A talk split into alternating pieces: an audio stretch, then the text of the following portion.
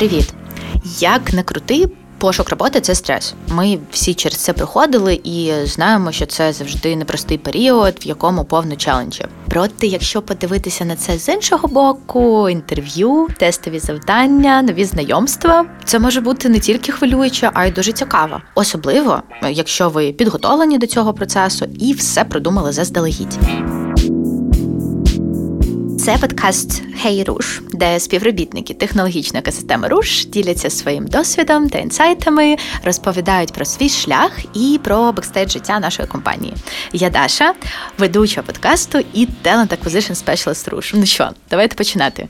Сьогодні поговоримо про те, які питання ставлять на співбесідах, як краще упакувати ваш професійний досвід, як виглядає класичний процес хайрінгу зсередини, і спойлер, навіть як класно виконати тестове завдання, аби потрапити до команди аналітиків Rush Ventures. Звісно, все це спираючись на досвід рушівців. Насправді руш це перша компанія, в якій я працювала literally з усім, що взагалі може бути на ринку, тому що ми закриваємо позиції і технічні, і не технічні. З технічних це можуть бути інженери, бекенд, фронтенд, ml інженери, тестувальники, Unreal Engine 3D девелопери. Ну, взагалі, все, що можна вигадати, мені здається, все у нас було. Далі це бізнесові позиції, такі як продакт, менеджер, проджект, бізнес-аналітики. Всі, хто може бути корисним саме в продукті. Окрім цього, в нас є позиції з operations департаментів, тобто HR, legal, finance, ем, recruitment або operations. І, звичайно, додатково в нас є венчурний фонд, як ти вже сказала. Тобто там ми наймаємо венчурних аналітиків, що теж дуже ну, ну відносно нова історія для нашого ринку. Не не дуже просто хайрити таких людей, тому. Mm-hmm реально рекрутмент команди зіштовхувалася з усіма позиціями, які можна тільки уявити, і це теж дає дуже класний experience в рамках Roosh. Це Юля Дропот. Саме вона lead ала рекрутмент у Roosh останні півтора роки. Невеличкий флешбек. Моя перша співбесіда в Roosh була з Юлею. Я одразу відчула, що ми на одній хвилі, і зрозуміла, що я хочу працювати в цій компанії. Тож далі ви почуєте, як наш класичний хайрінг процес виглядає для кандидата, але для нас, як для компанії, він починається задовго до першого інтерв'ю. Є думка, що хайрінгом займаються виключно рекрутери, однак це застарілий стереотип стереотип. Секрет класного найму лежить саме у плідній взаємодії рекрутмент команди і майбутнього менеджера, спеціаліста, якого ми шукаємо. Перед тим як розпочати пошук, менеджер визначає хардскіли, тобто професійні навички, наприклад, вміння проводити інтерв'ю, програмувати на C++, писати лонгріди тощо. І що найважливіше, виділяє необхідні компетенції, тобто ті особливості поведінки, які допоможуть людині успішно виконувати свою роботу, скажімо, здатність швидко вчитися, адаптуватися до змін, вміння брати на себе відповідальність тощо, щоб зрозуміти, які саме компетенції нам необхідні менеджер, по-перше, аналізує свою команду. По-друге, відповідає на важливе питання, які саме компетенції роблять члени моєї команди успішними. По-третє, визначає поведінкові ознаки, за якими ці компетенції підтверджуються.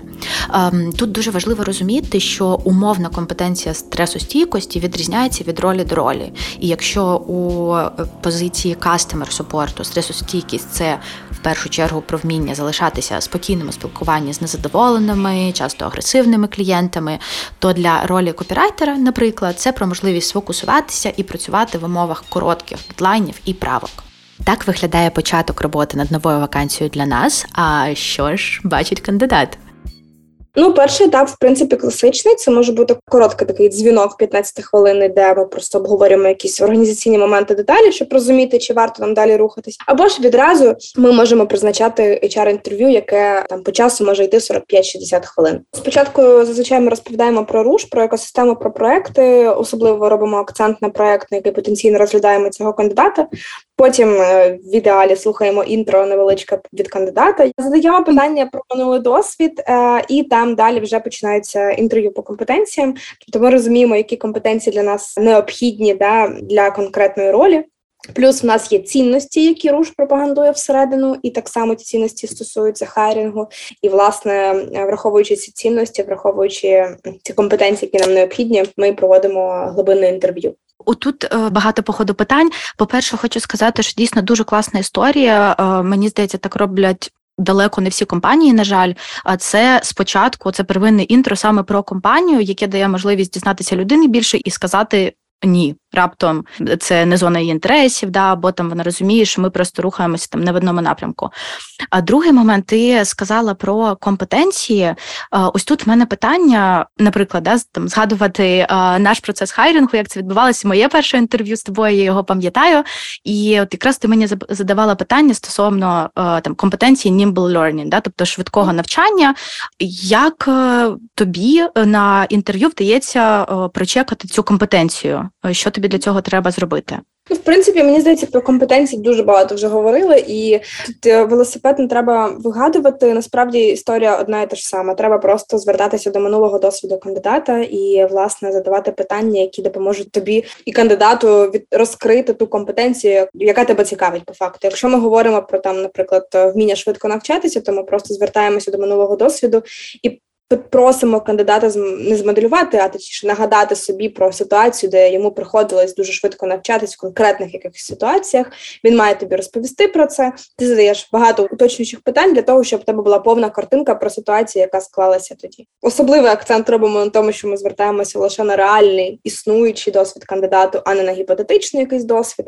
Да? І задаємо багато уточнюючих питань для того, щоб зрозуміти, як це насправді було. Також хочу додати, якщо ви співбесідуєтесь до РУШ або е, в іншу компанію, то власне це питання по компетенціям вони можуть виглядати так: вас попросять розказати про якусь ситуацію з вашого минулого, ем, що там було, що відбувалося. Ем, наприклад, е, розкажіть мені про ситуацію, коли ви стукнулися, зіштовхнулися з якимсь е, блокером. Що була за ситуація, що ви робили далі, який був результат? Ось і тут, власне, для того, щоб повноцінно да, вам відразу відповісти на питання, можна використовувати таку методику, яка називається STAR, і розшифровується як S е, е, situation, тобто ситуація, яка у вас була, T – це task, да, тобто завдання, які перед вами стояли, A – action, тобто дії, які ви зробили, щоб виконати це завдання, і R – це result, тобто результат, який Е, в результаті у вас вийшов після виконання цього завдання. І як все склалося? Ще дуже класно, коли розповідаєте відразу про ваші ем, про уроки, які ви винесли з цієї ситуації, особливо якщо це був якийсь досвід. Е, не хочу казати негативний, а те, що стало досвідом да, в результаті, типу, да, те, чому ви навчилися. Додам, що тут на, насправді з приводу досвіду і, типу, негативного досвіду, да, uh-huh. Дуже часто кандидати, коли їх запитуєш про якісь фейли, наприклад, в, в своїй кар'єрі або ще про щось, ніби всі про це говорять, що треба розповідати про фейли і виносити з них уроки. А насправді е, дуже рідко, коли на інтерв'ю людина може дійсно про ці фейли заявити. І от е, останні останнім часом ми дуже багато співбесідували про продакт менеджерів, дуже багато ну саме менеджерських таких ролей. І коли запитуєш про те, чи були якісь фейли, або чи були якісь помилки, про які ти можеш з нами поділитися, люди відразу робили такий степ-бек, ніби вони відчували себе дуже не, невпевненими і такі ні, в мене такого не було. Ні, ні, ні. Ну там десь хтось, але не я.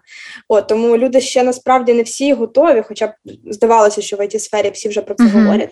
Не всі готові заявляти про свої фейли, не всі готові рефлексувати на, на рахунок цього. І тому ще раз важливо, коли ви йдете на інтерв'ю, мати цей бекграунд, подумати про те, які були в тебе ситуації, що ти з них виніс, бо це насправді іноді може бути набагато важливіше, ніж почути про всі твої успіхи, які були. По-перше, це реально викликає сумніви, де якщо людина каже, що в неї не було фейлів, ми всі знаємо, що так не буває. Вони в будь-якому разі в тебе були е, якісь. І е, тут е, дійсно цікаво, тобто вас не хочуть підловити, да, скоріше хочуть зрозуміти, як ви себе поводите в такій ситуації, як ви реагуєте на такі ситуації, що ви робите, який у вас далі формат дій, і чи це стало для вас дійсно досвідом на майбутнє. Після hr інтерв'ю е, рекрутер йде до хайрінг менеджера, дає фідбек, описує в системі, і далі ми приймаємо рішення, чи процесити кандидата. Якщо ми далі його процесимо, то наступний етап це інтродзвінок з хайрінг менеджером. Зазвичай він відбувається десь 30-45 хвилин. Цей дзвінок потрібен для того, щоб хайрінг е, менеджер і кандидат познайомились, зрозуміли, чи взагалі їм цікаво далі рухатися в одному напрямку, задати якісь основні такі хай-левельні питання, і далі вже розуміти, чи ми там далі даємо тестове, наприклад, або там рухаємося далі до наступного більш розгорнутого глибинного інтерв'ю. Ну що, давайте рухатися до тестового. Знаємо, багато хто з кандидатів цей етап не любить через велику інвестицію часу, часто через нестачу фідбеку. Але це найвалідніший спосіб для нас оцінити професійні навички апліканта, а для кандидата протестувати, як буде виглядати майбутня робота. Часто після тестового ми робимо додатковий дзвінок чи виділяємо частину наступного інтерв'ю, аби обговорити завдання, поділитися фідбеком, подискутувати дискутувати і, можливо, разом прийти до цікавих рішень. Як виглядає тестове завдання і робота у команді аналітиків, розкаже Адам Гашішин, Associate у Rush Ventures. В їх команді звертають увагу не лише на аналітичний mindset і релевантний досвід, а й на те, наскільки кандидати захоплені і цікавляться технологіями. Більш того, soft skill -и у команді цінують не менше ніж hard. Коли я починаю розказувати про свою роботу, то завжди здається, що я хвалюся тому що це звучить як ніби робота мрії, тому що ти кожного дня спілкуєшся з дуже крутими фаундерами, крутих стартапів, які at some point стануть там Google, Apple, Uber і так далі. Ти ніколи не працюєш на проєкті більше, ніж тиждень чи два. В тебе дуже великі velocity, дуже велика різноманітність, в тебе дуже багато стартапів. І ця така крута різноманітність, динамічність, і те, що ти напряму спілкуєшся з суперрозумними людьми, і те, що, наприклад, частина твоєї роботи це щодня там годину-дві перечитувати технологічні новини і новини про інвестиції в технологічних секторах. Ну це все дуже круто. І потім це все ще приправити тим, що там з рівня senior analyst і associate ти на регулярній основі їздиш по світу на конференції і спілкуєшся ще з цими людьми не тільки по зуму, а офлайн.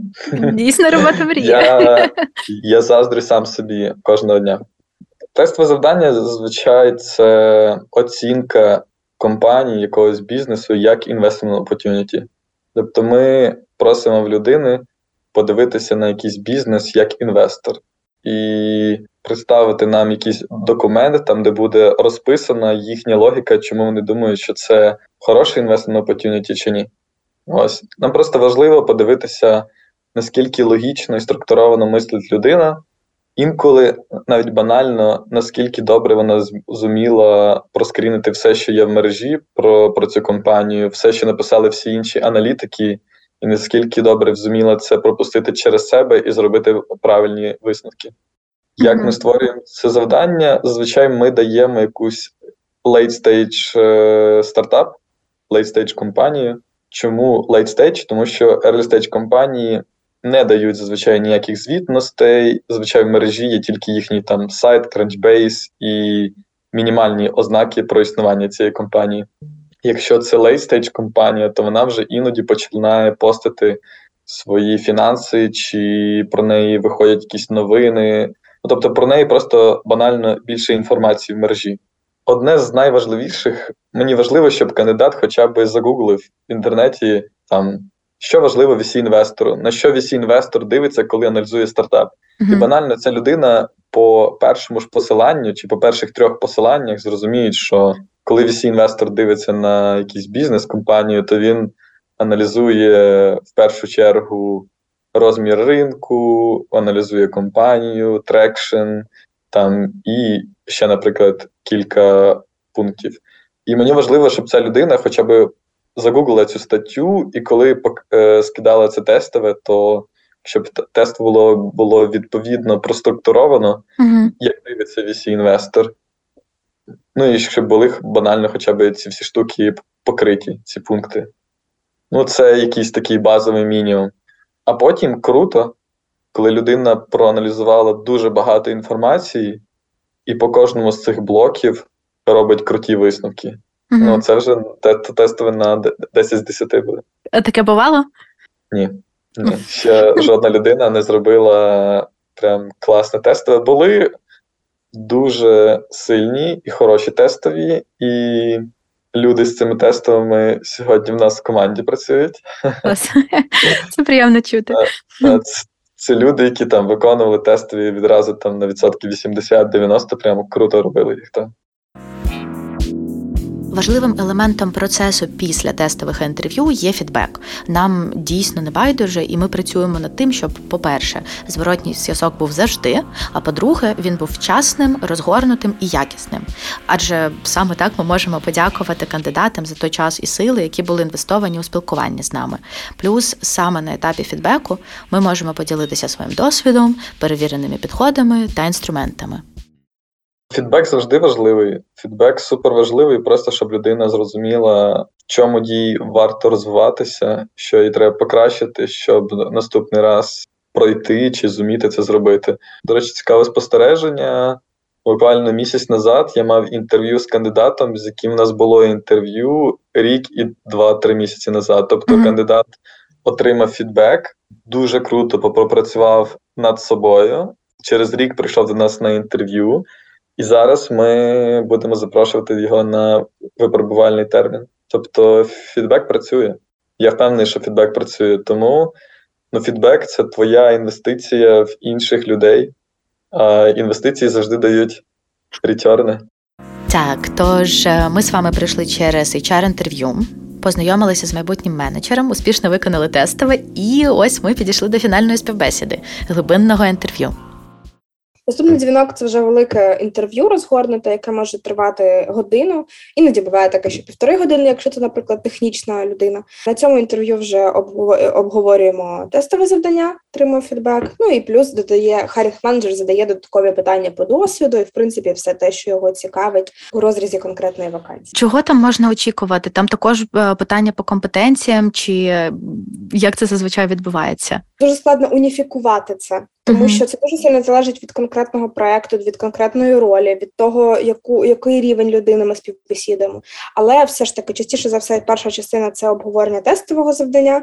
Потім Частіше за все, рекрутер каже hiring менеджеру, що він не встиг оцінити у себе на інтерв'ю, наприклад, або які в нього є консерни, або які в нього є ризики, для того, щоб hiring менеджер звернув на це увагу. Ну і плюс фінально hiring менеджер оцінює людину по культурному match -у. Тобто у нас є різні проекти, і всі ці проекти у кожного з них все одно є своя специфіка. Якась uh-huh. і от відносно цієї специфіки hiring менеджер оцінює людину е, в команду. Ми аналізували тих людей, яких ми наймали там близько півтора року, і ми зрозуміли, що є конкретні skills або values, які об'єднують цих всіх людей, які ми наймали. По факту, перше, це люди реально обожнюють те, що вони роблять. Тобто вони не байдужі і вони дуже обожнюють те, що вони роблять, з пристрастю відносяться до своєї професії, до чого, в принципі, що вони чим вони займаються кожного дня. Друге, це про якусь екстра, екстра історія, екстра турбота. Uh-huh. Тобто вони це люди, яких не треба просити щось робити. Ці люди завжди зацікавлені в чомусь новому і зацікавлені в тому, щоб надавати екстра до кожної своєї якоїсь дії. Тобто ці люди додають екстра велею до своїх продуктів, до своїх команд, до в принципі до всього, до чого вони торкаються. Третє це звичайно ownership. Тобто ми наймаємо людей, які е, не бояться відповідальності, які готові брати на себе, можливо, іноді більше, ніж е, ніж вони очікували самостійно. От, Але саме такі люди драйвлять проекти всередині Рошай, для нас це теж е, дуже сильно важливо. Ми часто порушуємо питання стосовно упередженню хайрінгу. Так, Упередження прокрадається у всі сфери нашого життя. Адже кожен день ми з вами обробляємо величезну кількість даних, і мозок створює додаткові фільтри через наш персональний досвід, оточення, емоції, просто для того, щоб швидше кваліфікувати інформацію. Наприклад, одним із е, найпопулярніших упереджень в хайрінгу е, є ефект якоря. Він часто зустрічається на етапі скрінінгу резюме і змушує людей опиратися на першу інформацію, яку вони отримали, і надавати давати їй за велике значення. Скажімо, кандидат працював у компанії, яка особисто вам не подобається, і ви відмовляєте, або навчався у вашому улюбленому університеті, і ви пропускаєте його далі. Упередження існують у всіх, це нормально. Головне визнати, що вони є, уникати припущень і шукати об'єктивне підтвердження своїм судженням. Саме тому у хайрінг процесі має приймати участь декілька людей, щоб оцінити з різних сторін одну і ту ж саму інформацію, подискутувати і зменшити суб'єктивність у рішеннях. А щоб переконатися у тому, що ми приймаємо правильне рішення і отримати цілісну картинку про майбутнього рушівця, нещодавно ми запровадили новий етап, який йде безпосередньо перед офером. Це перевірка рекомендацій. перевірка рекомендацій в нас існує як обов'язковий етап відносно нещодавно. Ми дуже довго вагалися, чи варто його додавати чи ні, але там через деякі причини ми все ж таки вирішили його зробити обов'язковим. Тому відразу, як якщо ми розуміємо, що ми там у нас є два фіналісти або один фіналіст, фіналістка, і ми готові робити офер, то ми просимо у людини два, два-три контакта і йдемо самостійно для того, щоб попитати рекомендації на цю людину. Ми задаємо в принципі класичні питання, як на якій е, ролі людина була, які задачі виконувала, як як там може оцінити її перформанс чого не вистачало в перформансі, е, і якісь поради, що нам допоможуть краще співпрацювати з людиною. От ми ніколи самі не йдемо в компанію, в якій наразі працює людина, і там не запитуємо рекомендацій. Цього не варто боятися, переживати на цей по цьому з цього приводу. Тому завжди беремо контакти у людини. Мені завжди так приємно чути, коли я телефоную е, колишнім колегам, менеджерам людини, і там кажуть, вам дуже пощастило, що ви цю людину процесите. Це дуже да, класний е, класний кандидат або класна кандидатка. You go, все буде. Да. Да, це дійсно дуже дуже завжди приємно чути, коли це ну, е, підтверджується якби твої очікування, ваш процес разом з цим кандидатом і попереднім таким досвідом від попередніх колег. Після рекомендацій стартує найприємніший етап це офер і початок роботи. І звісно, ми з вами не могли не поділитися враженнями ньюкамерів руш прямо з перших вуст. Одна з них Крістіна Семороз, це проджект-менеджерка AI House, некомерційної організації, головна мета якої розбудувати і розвивати ai ml ком'юніті в Україні. Кріс, привіт! Ти нещодавно в Rush. Як твої справи? Привіт, Даша, дуже тебе рада бачити е, і чути. Е, в мене все добре, дуже багато роботи. Е, працюємо вовсю. Хочу почати з самого початку. Яким був твій перший день в Rush? Це був сонячний день. Я прийшла в офіс і мене зустрів мій менеджер та board member AI House Богдан Пономар. І, в принципі, з цього моменту ми сіли і проговорили з ним аж до шостої про спільноту AI House, про всіх однодумців, які прагнуть прагнуть е, робити свій внесок в розвиток емелю в Україні і не тільки. Надихалися е, тим, які в нас зараз е, цілі, фокуси. А наступні чотири тижні вже встигли запланувати. Ну, якщо говорити на даний момент, то вже провели е, три воркшопи, дві школи, ai брекфест для лідерів ком'юніті, панельну дискусію, дінер. І ще дуже всього багато чекає нас попереду. Тому stay tuned і дорогі слухачі, в тому числі. Клас, як у вас все активно? Я бачила, що ви запустили школу з Computer Vision. Супер, вітаю. Дякую. Розкажи, будь ласка, що тебе за цей час найбільше вразило в руш? Ти знаєш, е, напевно, хочу згадати тут три найважливіші е, речі. Перше, це люди, так, а саме відкритість людей. Тут маю на увазі, що всі настільки дружні і привітні, що я можу, наприклад, прийти до будь-кого зі своїм питанням і е, мені допоможуть, або відправлять до того, хто мені допоможе. Друга штука це ownership. Кожен рушевець точно може бути е, відповідальним за свою справу і свій проект. Ем, руш дозволяє робити помилки, е, вчитися на них, і це прикольно, тому що саме на помилках ми вчимося і розвиваємося. І третя штука це те, що кожен співробітник може принести свою цінність в розвиток компанії, прийти зі своєю ідеєю, і вона точно буде почута. Так, так, так, погоджуюсь на 100%. Я пам'ятаю, що таким найголовнішим знанням мого першого тижня в руш е, було те, що всі дуже відкриті, привітні. Ти можеш підійти до будь-якої людини, познайомитися, попросити про допомогу. І це звучить дещо банально, але е, дійсно ця привітність і відкритість дає тобі таку підтримку, що ти впевнений, що в тебе все буде класно. Тут з Крістіною ми, до речі, згадали про суперсилу руш це відкритість у комунікаціях. У нас навіть є така цінність Connect with People. І це не тільки про хайрін процес, а задля обміну знаннями, нетворку і розбудови унікальної української тех-спільноти.